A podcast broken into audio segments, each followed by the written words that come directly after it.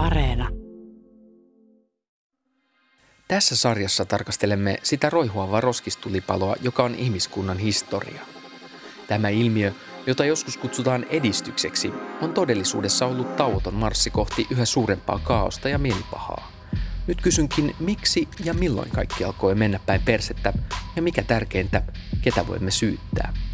Tämä on Pieleen mennyt historia, sarja, jossa käymme läpi ihmiskunnan perisyyttejä. Tässä jaksossa pohdimme, miten meistä tuli näin masentuneita.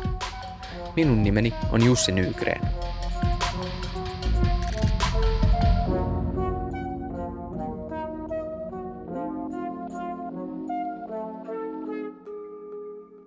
Goethe aikoinaan totesi seitsemäntoistasadan luvun loppupuolella, että olen tulevaisuusoptimisti. Uskon kyllä, että ihmiskunta kehittyy parempaan suuntaan, mutta pelkään samalla, että maailmasta tulee valtava sairaala, jossa puolet on potilaita ja puolet sitten terapoi näitä potilaita. Viimeisen kolmenkymmenen vuoden aikana on nähty valtava masennusdiagnoosien lisääntyminen. Suomessakin masennuksesta on tullut kansansairaus. Hiukan alle kymmenen prosenttia suomalaisista saa tällä hetkellä hoitoa masennukseen. Joka neljännes meistä saa elinaikanaan masennusdiagnoosin. Ymmärrämmekö vieläkään, mitä masennus oikeastaan on? Onko se aivojen välittäjäaineiden epätasapainotila, vai pitäisikö se pikemminkin ymmärtää kivikautisten aivojemme reaktiona moderniin ympäristöön ja yhteiskuntaan, johon emme ole sopeutuneet? Masennus ja sen määritelmät ovat muuttuneet kautta aikojen. Eri aikoina se on nähty joko sairautena tai jopa uuden luomisen lähtökohtana. Historian tutkija ja tietokirjailija Petteri Pietikäinen on tutustunut psykiatrian historiaan ja mielenterveysdiagnooseihin. Juttelimme hänen kanssaan masennuksen merkityksistä eri aikoina. Mua on ruvennut kiinnostamaan jo, jo kauan sitten niin kuin diagnoosit, eli sairausluokitukset, eli miksi ihmisille annetaan erilaisia sairausluokituksia ja miksi nämä sairausluokitukset on vaihdelleet aikojen saatossa. Ja yksi näistä ihan keskeisimmistä sairauksista on, on tuota ollut läpi historian melankolia. Ja tuota, mua kiinnosti se tässä melankolian historiassa, että miksi se katosi diagnoosina tuossa tuhatyhdeksänsataaluvun alkupuolella su- suurin piirtein. Ja, ja sen tilalle on sitten tullut muita diagnooseja ja viime- viimeisimpänä tämä nykyihmistä Suomessakin riivaava depressio, jonka historia ei ole kovin pitkä. Itse asiassa se alkoi nousta tuossa yhdeksänkymmentäluvun alussa suurin piirtein Suomessa ja laajemmin maailmanlaajuisesti. Mutta jos sitä katsoo pidemmällä aikavälillä, niin sillä on monituhatvuotinen historia.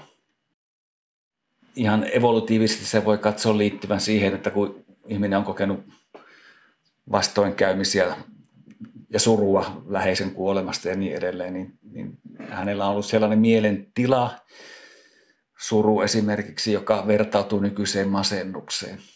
Että tämä on se niin kuin evolutiivisen masennustutkimuksen keskeinen ajatus, että se on, se on myös ollut niin kuin evolutiivisesti hyödyllistä olla tässä mielentilassa, kun, kun on kokenut vastoinkäymisiä tai, tai, tai surua. Että on parempi olla, olla niin kuin ihan tavallaan hissukseen ja eikä käyttää energiaa ja, ja tuota, voimavaroja tilanteessa, jossa on niin kuin jotenkin lamaantunut. Parempi olla tekemättä tärkeitä päätöksiä ja valintoja siinä tilanteessa, vaan olla ikään kuin rauhassa ja vetäytyä hetkeksi ja katsoa, miten se tilanne siitä lähtee kehittyyn. Et jos, jos tällaisen pitkän tai pitkäkestoisen selityksen niin kuin hyväksyy, niin silloin myös hyväksyy sen, että masennus on mielentilana yhtä pitkä kuin ihmiskunta, niin kuin näin karkeasti sanottuna.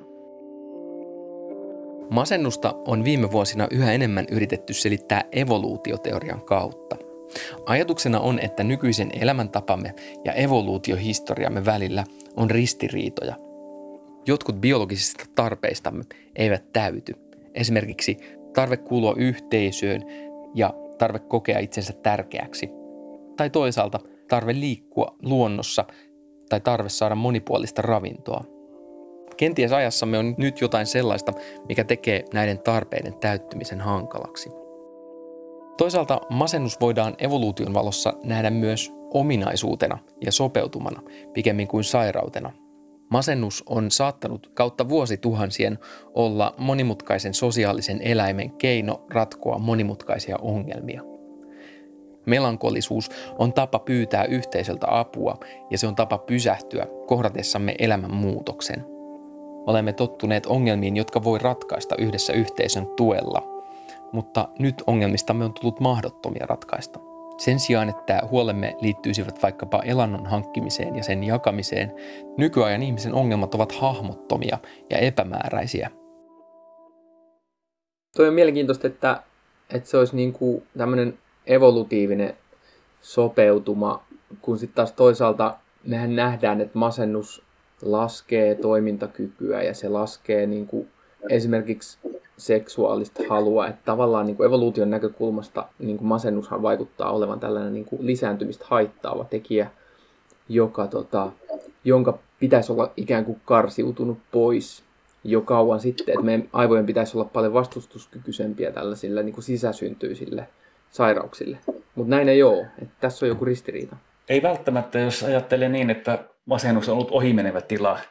Että kun ihminen on ollut masentunut evoluutioympäristössä, niin ei ole välttämättä kannattanut yrittääkään niin kuin pariutua kenenkään kanssa, koska toimintakyky on ollut alhainen. Mutta sitten kun tai jos se tilanne on mennyt ohi ja, ja mielentila on kohentunut, on kokenut jotain myönteistä, niin sen, sen jälkeen myös se masennustila luultavasti on he, heikentynyt. Ja tämä henkilö on ollut ehkä niin kuin lisääntymiskykyinen ja lisääntymishaluinen ja kyennyt jatkamaan sukuaan. Et, että tuota, se ei ole välttämättä ihan sattumanvarainen, että se on niin pitkään ollut ihmiskunnan ikään kuin vitsauksena tai, tai mie- mielentilana. Miksi meillä on mielisairauksia, että mikä on niiden evolutiivinen selitys, ei, ei pelkästään depressio vai vaikkapa psykoosin. Niin. Mutta se tosiasia, että meillä on ollut hulluutta niin kauan kuin ollut ihmisyyttä, niin vähän puolta sitä näkemystä, että, että evolutiivinen näkökulma on yksi aika lähellä totuutta oleva.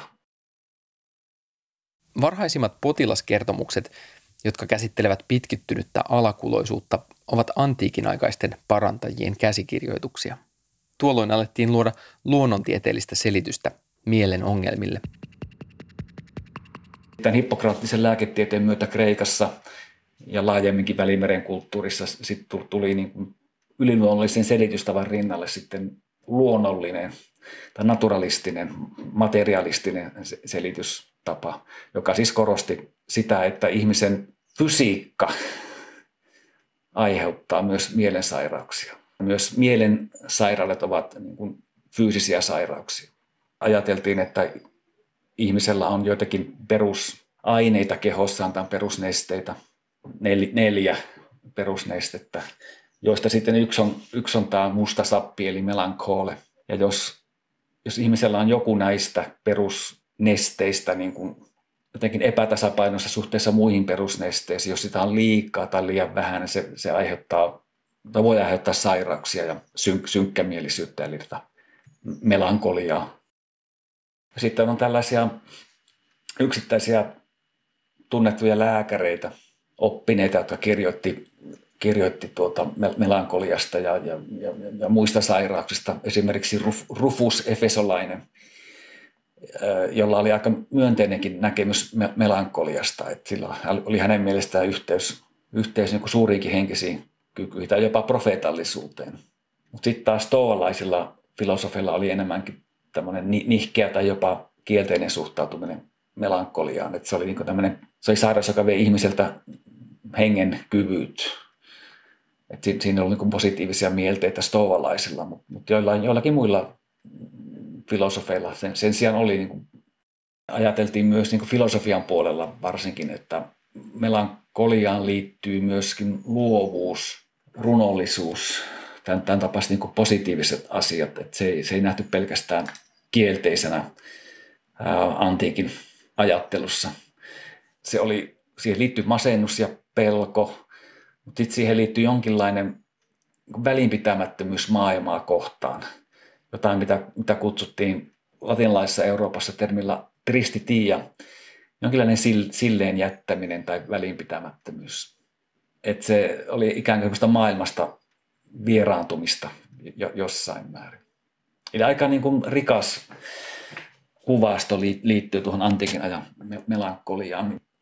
Tämähän sitten tuli myöhemmin vaikuttaa renessanssin ajan Euroopassa, kun tavallaan antiikki löydettiin uudestaan, niin löydettiin myös nämä antiikin kirjoitukset melankoliasta ja, ja hulluudesta. Ja, ja tämä käsitys melankoliasta on todellakin ollut hyvin, hyvinkin monivivahteinen, kunnes sitten se tavallaan katosi sitten niin kuin diagnoosina tuhatkahdeksansataa yhdeksänsataaluvun vaihteessa ja tilalle tuli sitten tämmöinen niin kuin lääketieteellisempi. Tavallaan typistetty versio aiheesta. tuhatyhdeksänsataaluvun alussa Sigmund Freud yritti hahmotella modernin melankolian ja surun eroja. Freudin mukaan melankolinen ihminen suree jotain kadotettua, mutta ei osaa välttämättä sanoa, mitä hän on kadottanut. Freudin teoria esittää, että masennus on aggressiota itseä kohtaan. Vaikka Freudin teorioita on sittemmin kritisoitu, niissä saattaa kuitenkin olla jotain perää. Kenties tässä modernissa yksilökeskeisessä maailmassa aggressio ja inho kääntyvät helpommin itseen. Siinä missä muinaisissa yhteisöissä ongelmat kohdattiin yhdessä, nykymaailmassa etsimme syitä ja ratkaisuja ongelmiin itsestämme. tuhatyhdeksänsataaluku oli tämmöinen tavallaan neuroosin vuosisata ja neuroosi oli tämmöinen kattodiagnoosi, jonka alla oli sitten ahdistusta ja masennusta ja pakkomielteitä ja fobioita ja, ja, ja niin edelleen. Neuroottinen depressio oli yksi, yksi alalaji, mutta se ei ollut mitenkään kovin suuri diagnoosi. Tai sitten jos se oli, niin se oli enemmän sitä ahdistusta. Että ahdistus oli, oli niin kuin ehkä merkittävämpi mielenterveysongelma kuin, tai oire kuin, kuin masennus. Että vasta silloin kahdeksankymmentä-yhdeksänkymmentäluvun taitteessa kai masennus ikään kuin rantautui, tai depressio rantautui tuossa nykymuodossaan Suomeen ja, ja alkoi sitten yleistyä. Ja mulla on yksi lääkäriystävä, joka aikoinaan toimi terveyskeskuslääkärinä kahdeksankymmentäluvun lopulla, kohan se oli. Ja, ja hän, on, hän on kertonut myöhemmin, että kun tuli Kelalta ilmeisesti niin kuin ohjeet ryhtyä diagnosoimaan tällä depressiodiagnoosilla ihmisiä ja sellaisia, joilla oli niitä oireita, niin tämä lääkärikaveri on kertonut, että hän, häntä niin kuin arvelutti suuresti tämän diagnoosin käyttö, koska hänen mielestään depressio on vakava sairaus. Hän sanoi, että kun hän antoi ensimmäisen depressiodiagnoosin siellä terveyskeskuksessa, niin hänen käteensä vapisi, koska hän ajatteli, että mä annan niin kuin vakavan sairauden diagnoosin tälle henkilölle. Siitä muutama vuosi eteenpäin niin hän hyvin rutiininomaisesti jo antoi tätä depressiodiagnoosia ja alkoi sitten miettiä, että mitä järkeä, mitä, mä, mä en tiedä näiden ihmisten elämästä oikeastaan mitään, mutta mä annan heille näitä, tätä diagnoosia ja sitten tuota, reseptin lääkkeeseen. Se, se oli se aikakausi, jolloin, jolloin niin kuin depressio nousi Suomessa niin kuin isoksi mielenterveysongelmaksi. Ehkä siitä on nyt kulunut kolmekymmentä vuotta suurin piirtein. Niin, että pikemminkin depressio löydettiin tai että se ei niin kuin että ne tuntemukset ei ole välttämättä yleistynyt, vaan ne diagnoosit on yleistynyt. Joo, juuri näin päin, että voisiko sanoa, että depressio otettiin käyttöön. Kyllähän se oli ollut lääketieteessä käytössä jo tuhatkahdeksansataaluvun puolivälissä. Ja Suomessakin tuhatyhdeksänsataaluvun alkupuolella saatettiin puhua jo niin kuin vähän rinnakkain melankolian kanssa. Tai saatettiin ajatella, että depressio on yksi, tai masennuksen yksi melankolian keskeinen oire. Mutta tuota... Itse mä näen aika läheisen yhteyden lääketeollisuuden ja tämän depressioepidemian välillä. Että ne niin kuin ajallisesti alkoi yhtä aikaa. Näitä depressiolääkkeitä alettiin hyvin voimakkaasti markkinoida nimenomaan masennukseen, kun sitä edelliset noin, noin tuota kolmekymmentä vuotta oli äh, hyvin menestyksekkäästi markkinoitu ahdistuslääkkeitä, benzo, benzodiazepeenia esimerkiksi, valiumia ynnä muita. Niin seitsemänkymmentäluvulla tehtiin, tai alkoi tulla esille tutkimustuloksia, joiden mukaan benzodiazepeenit ja ahdistuslääkkeet ylipäänsä, niillä on huonoja sivuvaikutuksia, varsinkin pitkän käytön jälkeen saattaa vaikuttaa aivotoimintaan niin kuin pysyvästi vaurioittain tai jopa pienentää aivojen volyymia ja, ja näin edelleen. Sille tuli ikään kuin vähän huono maine näille ahdistuslääkkeille, niin lääkeyrityksellä oli myös tarve, tarve löytää sitten, voisiko sanoa, oli tarve löytää uusi sairaus ja sille lääke. Ehkä tämä masennusdiagnoosin nousukin liittyy lääketeollisuuden kykyyn markkinoida tiettyä sairautta tai uhkaa, terveysuhkaa ja tarjota sillä sitten tarjota ongelman ratkaisu. Ensin pitää luoda se ongelma, sitten siihen tarjotaan ratkaisu. Tämä on yksi tekijä, joka on vaikuttanut tähän depressiodiagnoosin nousuun. yhdeksänkymmentäluvulta lähtien masennuksen hoidossa on korostettu aivokemiaa. Aivojen välittäjäaineiden epätasapainotila selittää masennuksen. Serotoniinia on liian vähän. Ja kun tutkijat ovat oppineet vielä paremmin ymmärtämään aivojen toimintaa, masennuksen selitys on monimutkaistunut. On opittu tunnistamaan geenejä ja aivoalueita, jotka liittyvät masentuneeseen mielentilaan. Ja on opittu, että masennus muuttaa aivojen kykyä luoda uusia yhteyksiä neuronien välille. On syntynyt kuva masennuksesta neurokemiallisena ilmiönä. Psykiatri Jukka Kärkkäinen Terveyden ja hyvinvoinnin laitokselta on nähnyt muutoksen masennuksen hoidossa omalla työurallaan. Viime vuosikymmenten aikana yhä lievempiä mielenterveysongelmia on alettu hoitaa lääketieteellisesti. Mä olen ensimmäisen kerran ollut psykiatrisessa hoitopaikassa tekemässä töitä niin seitsemänkymmentäluvun puolivälissä, jolloin mä lääketieteen kandidaattina olin Halikon sairaalassa, joka on edelleen olemassa oleva psykiatrinen sairaala Varsinais-Suomessa, Ö, mutta silloin tosiaan tein kandidaattina siellä lääkärin töitä ja sehän oli kokonaan toisenlainen maailma, psykiatrinen sairaalamaailma silloin, mitä tänä päivänä on psykiatrinen sairaala.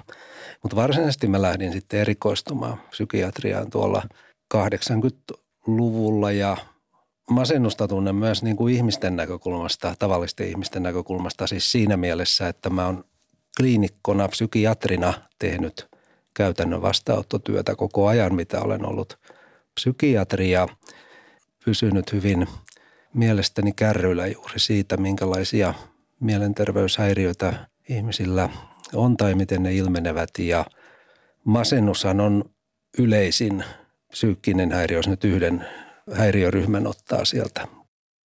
Jos me puhutaan tilanteesta kaksikymmentä kolmekymmentä vuotta sitten, millaisia psyykkisiä häiriöitä silloin hoidettiin, niin ne oli vakavampia kuin tällä hetkellä, noin yleisesti ottaen kokonaisuutena. Käytettiinkin termiä mielisairaus, joka tarkoittaa vakavaa mielenterveyshäiriöitä, skitsofreniaa tai psykoottista vakavaa masennusta, mihin liittyy itsetuhoisuutta, kaksisuuntaisia mielialahäiriöitä, maanisuutta ja kaikkea tällaista, joita silloin hoidettiin ensisijassa nyt, kun yhteiskunta on kehittynyt ja mielenterveyshäiriöt on alettu ymmärtää jotenkin laajemmin niin, ja resursseja on lisätty mielenterveyspalveluihin, niin myös lievät ja keskivaikeat häiriöt ovat tulleet mukaan tähän kokonaisuuteen ja valtaosahan meillä psykiatrisen hoidon resursseista kohdentuu nykyisin lieviin ja keskivaikeisiin häiriöihin, jotka ovat niitä kaikkein yleisimpiä. Tämä masennuksen yleistyminen siis perustuu myös siihen, että me tehdään diagnooseja masennus paljon enemmän kuin aikaisemmin. Me ollaan lähdetty hakemaan lääketieteellisiä selityksiä sellaiselle psyykkiselle oireilulle, johon aikaisemmin ei olla haettu niitä selityksiä. Se kynnys on madaltunut, jossa me lähdetään todentamaan psyykkisen häiriön niin kuin sairausluonnetta, eli tekemään silloin käytännössä lääketieteellinen diagnoosi. Ja mä näkisin niin, että aikaisemmin tällaisia lieviä, pitkäänkin mahdollisesti oireilevia masennustiloja ei olla niin otettu, voisi sanoa tosissaankaan, että niistä olisi tehty sairaus ja lääketieteellinen diagnoosi. Nyt me ollaan näihin lievempiin ja keskivaikeisiin ö, saatu niin kuin enemmän ö, niitä ö, hoidon ainakin arvioinnin piiriin ja tehty diagnooseja, että se näyttäytyy sitten lisääntyneenä masennuksena. Ne ei todellisuudessa ole niin, ainakaan niin vahvasti lisääntyneet kuin ajatellaan. Siis jossain määrin naisilla viimeisen kymmenen vuoden aikana voidaan todeta ihan määrällistä lisääntymisessä suhteessa väestöön. Uh, mutta kyllä me suunnilleen siellä alle kymmenen prosentin tasolla ollaan edelleen ja kaikkinensa niin masennus on ollut yleinen sairaus aikaisemminkin, jos me oltaisiin käytetty samoja kriteerejä sen arvioimiseen.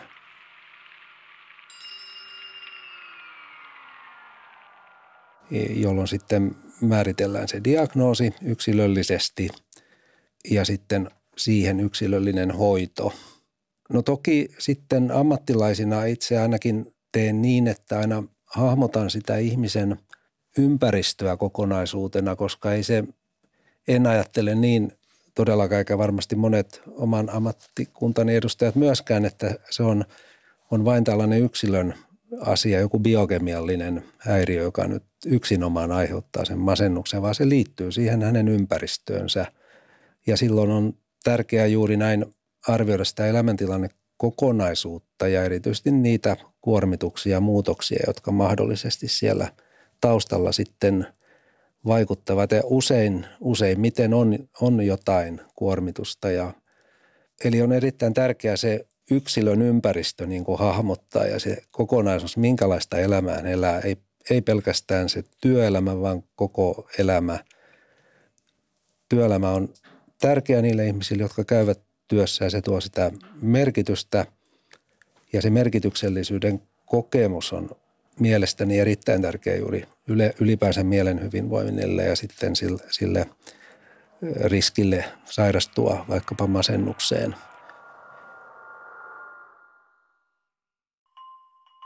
Suomalaisista lähes kymmenen prosenttia käyttää mielialalääkkeitä. Monille mielialalääkkeet ovat olleet lahja taivaasta. Ne ovat tuoneet edes osan elämän ilosta takaisin ja mahdollistaneet arjesta selviytymisen. Kaksi kolmasosaa masennuslääkkeitä syövistä hyötyy ainakin jonkin verran lääkkeistä. Mutta lääkkeiden vaikutukset jättävät vielä paljon toivomisen varaa. Yleensä lääkkeitä määrätään yhdessä terapian kanssa, jolloin tehoa saadaan kyllä kohotettua, mutta siitä huolimatta lääkkeet useimmiten eivät poista masennusta. Psykiatri Jukka Kärkkäinen on kuitenkin toiveikas myös lääkkeiden kehityksen suhteen.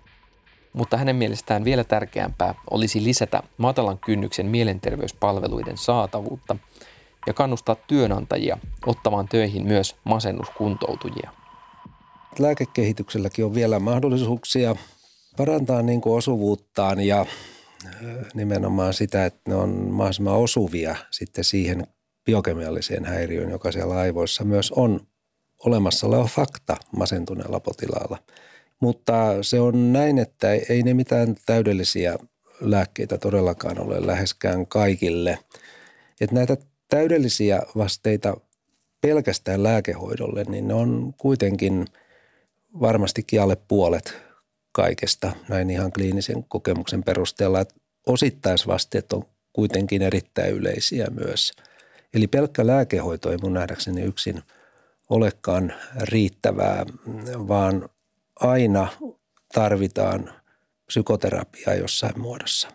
Ja erityinen vaje meillä tällä hetkellä on siitä varhaisvaiheen psykoterapiasta, jota nyt eräät työpaikat ovat lähteneet hienosti niin kuin kehittämään. Eli positiivinen piirre, mikä nyt on ollut nähtävissä aivan tässä sanoisin viimeisen vuodenkin aikana, on se, että työelämä on ottanut enemmän tähän asiaan kiinni, että masennus potilaita esimerkiksi ja ylipäänsä mielenterveyshäiriöstä kärsiviä potilaita otetaan, otetaan niin kuin varhaisesti selvittelyyn ja y- yritetään mahdollisimman tehokkaasti hoitaa heitä tasapainoon ja myös sitten niin, että he pääsisivät jatkamaan töitään sitten vaikka mukautetulla työnkuvalla niin pian kuin mahdollista.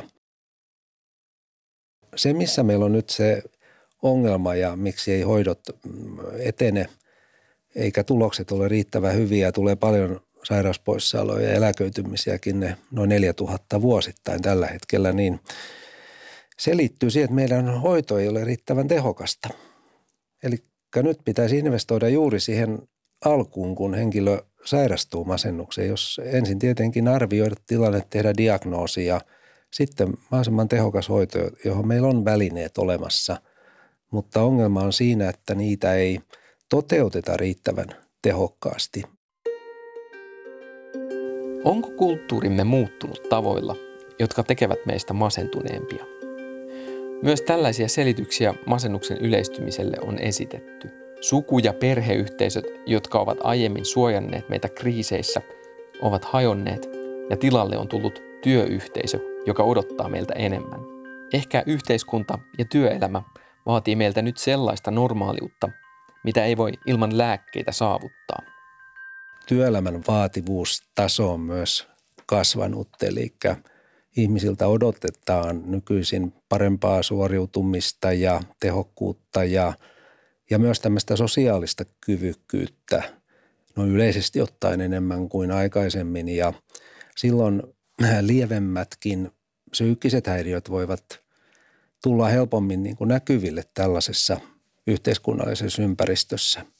Tällainen ulkopuolelta tuleva yhteiskunnallinen paine on kasvanut ja se on osaltaan tuonut semmoisia odotuksia ja vaatimuksia lisää jokaiselle meistä. Ja mehän ollaan siirrytty tällaisesta yhteisöllisyydestä enemmän yksilölliseen kulttuuriin ja elämiseen.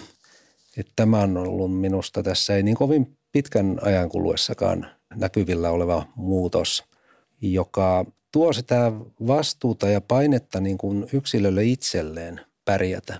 Ja tämä vaan on niin, että kun ihminen, ihminen tarvitsee sitä sosiaalista ympäristöä myös ja, ja tukea. Ja meillä on paljon yksinäisiä ihmisiä. Tämä yksinäisyys on sellainen kasvavakin ilmiö suomalaisessa yhteiskunnassa ja osalle yksinäistä uskoisin näin myös ongelmallinen asema olla liikaa yksin, niin se tuo painetta niin kuin mielelle ja mielenterveydelle. Ja kun aikaisemmin se oli jotenkin luontevampaa tämä yhteisöllisyys suomalaisessakin yhteiskunnassa ja käytettiin paljon enemmän aikaa esimerkiksi keskusteluun naapurien kanssa tai läheisten kanssa. Nyt aika paljon ainakin ne ihmiset, jotka ovat kiinteästi työelämässä, niin se työelämä vie suuren osan kapasiteetista ja tällainen muu elämä jää vähemmälle. Ja kyllähän länsimainen yhteiskunta pohjaa nyt aika pitkälle tämmöiseen yksilökeskeiseen ajattelutapaan ja me myös tällä psykiatrian puolella lähestymme yksilökeskeisesti näitä mielenterveyshäiriöitä. Tässä on myös semmoinen vähän semmoinen vielä syvempi ongelma, että niin kuin nimenomaan se masennus, niin kuin säkin puhut siitä sillä tavalla, että se saattaa olla taakka yhteiskunnalle, kun me menetetään niin kuin työvuosia ja työntekijöitä ja tällä tavalla. Ja, ja työ luo merkitystä ihmiselle, ihmisen elämässä. Ja nämä on varmaan totta nämä asiat, mutta sitten tulee mieleen tällainen tota, kommentti, minkä tämmöinen psykologi kuin Liisa Keltinkangas-Järvinen sanoi eräs haastattelussa, se, että tämä nykyajan pahoinvoinnin syy, niin se on paljon syvemmällä meidän yhteiskunnassa. Että meidän koko ihmiskuva on muuttunut tässä viimeisen suunnilleen kolmenkymmenen vuoden aikana ja ihmiset nähdään enemmän nimenomaan työntekijöinä. Että vaikka se on hyvä, että työhyvinvointiin kiinnitetään huomiota, mutta että tässä on tämmöinen niin kuin arvojen muutos ja tällainen niin kuin, ihan tällainen niin kuin tosi syvällä meidän, meidän kulttuurissa tapahtunut muutos.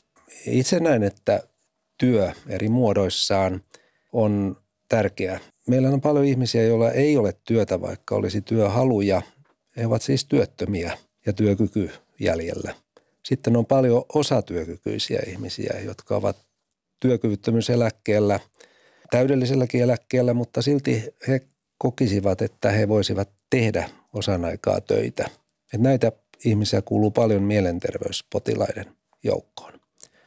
Ja minusta olisi tärkeää, mitä nyt päätöksentekijätkin yrittää edistää suomalaisessa yhteiskunnassa, olisi se, että järjestettäisiin niitä työmahdollisuuksia paljon nykyistä enemmän niillekin ihmisille, jotka eivät täydelliseen työkykyyn pääse, koska se työ tuo ihmiselle niin kuin merkitystä. Sillä on oma sellainen hyvää mielenterveyttä ylläpitävä merkitys. Tietenkin olisi myös tärkeää, että se työ, jota tekee, niin on merkityksellistä, siis kokemuksellisesti merkityksellistä. Kaikki ne sosiaaliset suhteet, joita sen kautta tulee, ne ovat myös tärkeitä.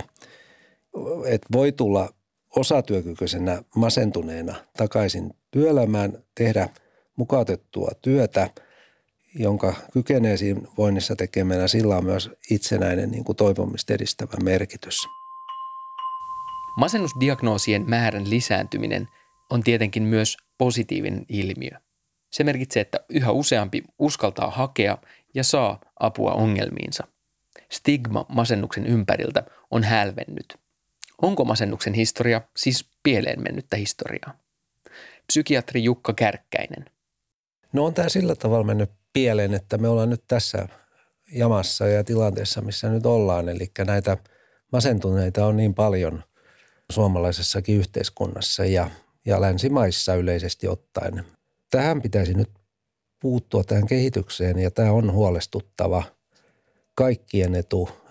Tässä ei ole siis ketään häviä, jos me saataisiin tämä ongelma nyt haltuun ja sillä tavalla ohjelma, jolla saataisiin vähennettyä tätä masennuksen esi- esiintymistä. Historian tutkija Petteri Pietikäinen.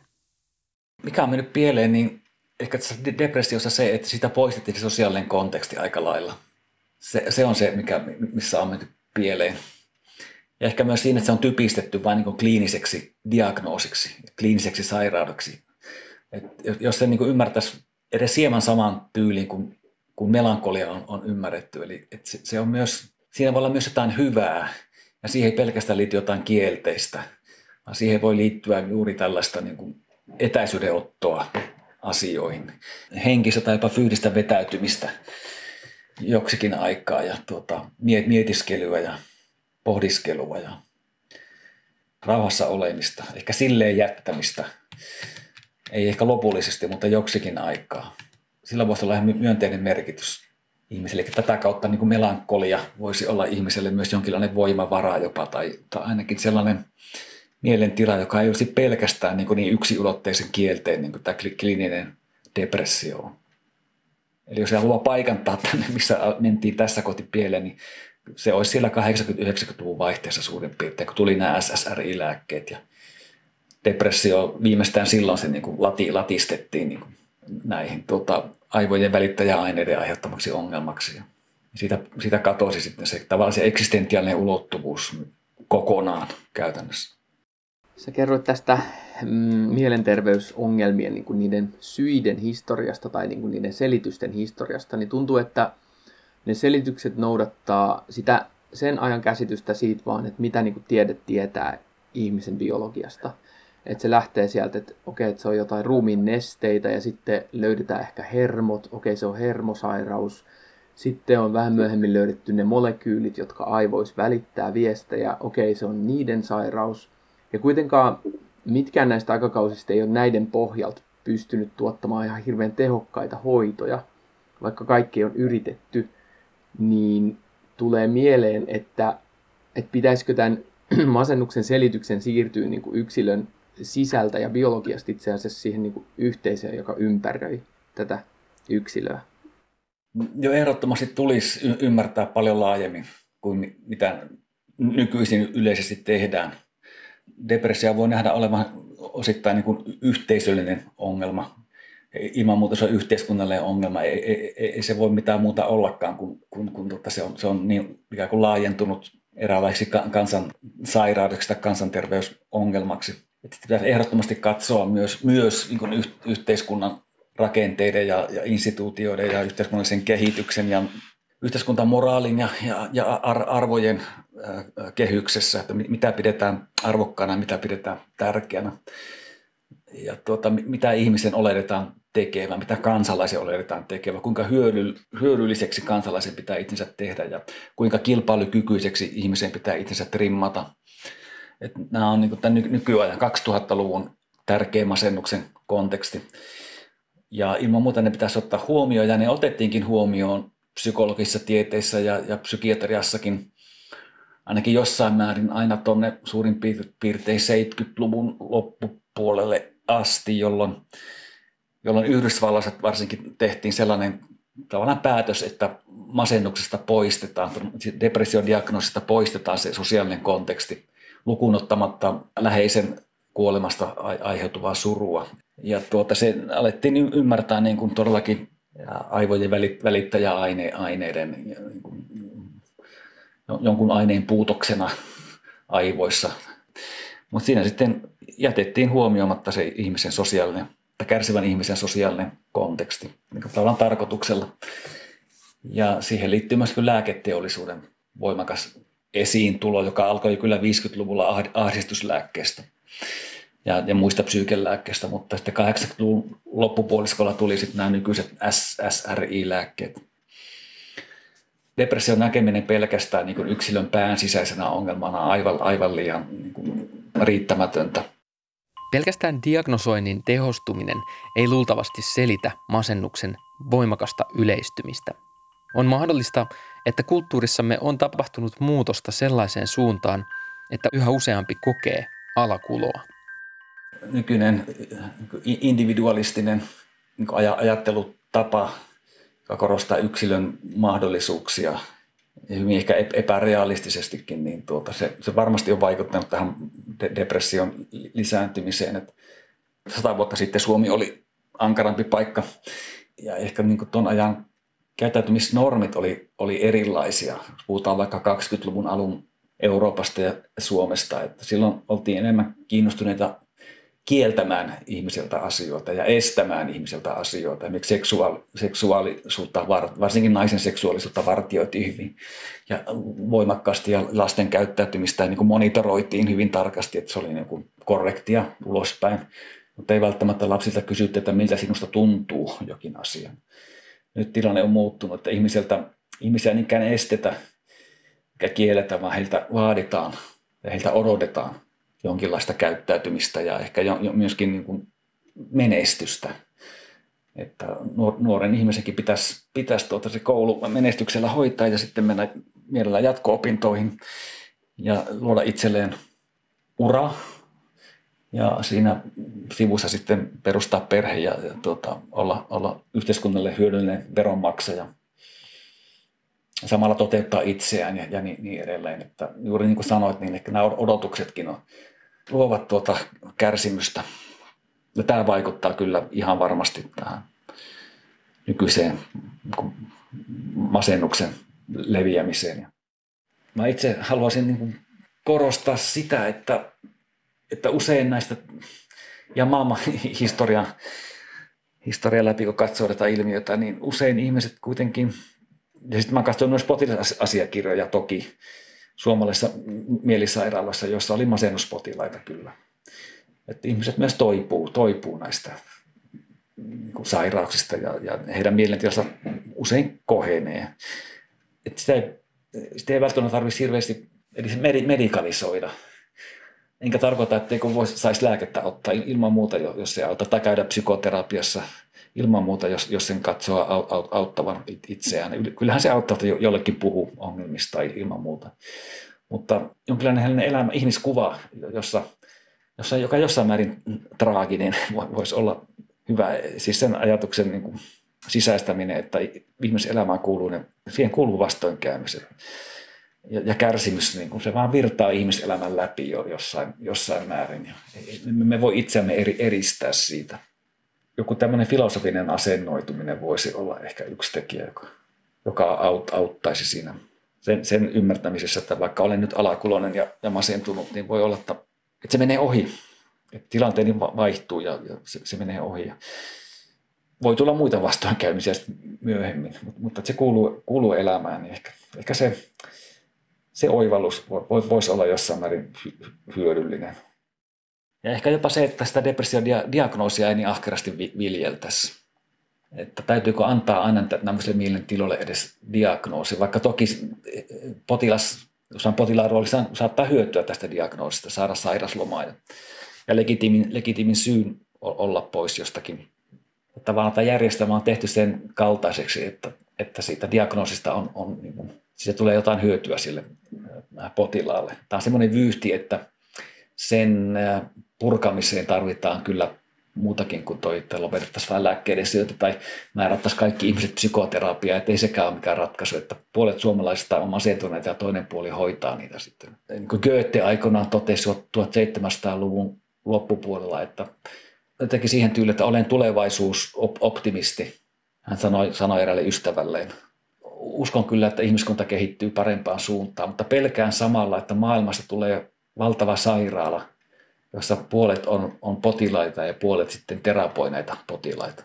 Et se oli minusta aika oivallinen niin kuin profetia siitä, missä nyt osittain nyt ollaan. Et ikään kuin suurin ongelma nyt on, että pitäisi saada lisää maan psykologeja ja terapeutteja tähän maahan. Kun sehän on vain ensiapua tähän tilanteeseen, missä nyt ollaan. Et tavallaan se ihmiskuva on eräällä lailla medikaalinen tai terapeuttinen, niin omiin vastoinkäymisiin tai niiden pelkoihin aletaan etsiä niin kuin selityksiä, jotka sitten on, on tällaisia niin depression viittaavia ja, ja masennukseen viittaavia psykologisia lääketieteellisiä.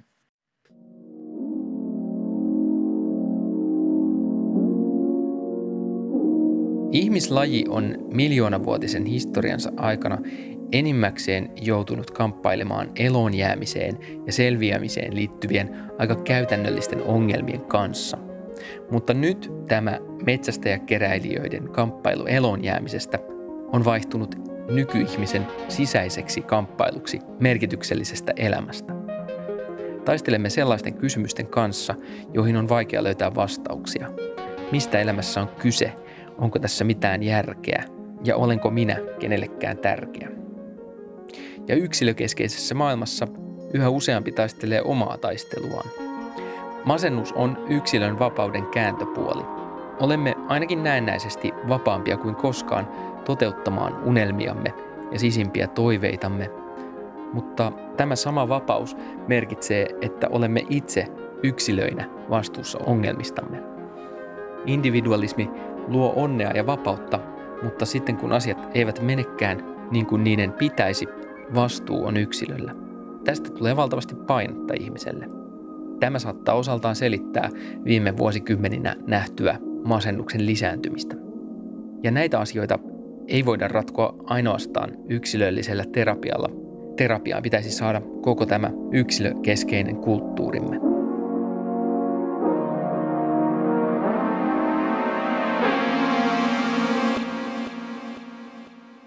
Tässä jaksossa viitattiin K C Karemo-podcastiin Yle Areenassa.